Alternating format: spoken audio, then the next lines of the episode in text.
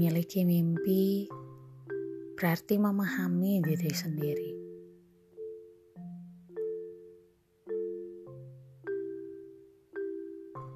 Mengetahui potensi apa yang ada di dalam diri,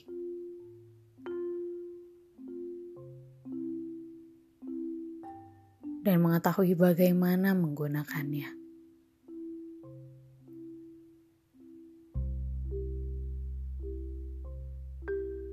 Mimpi memberikan batas di mana puncak gunung yang harus didaki.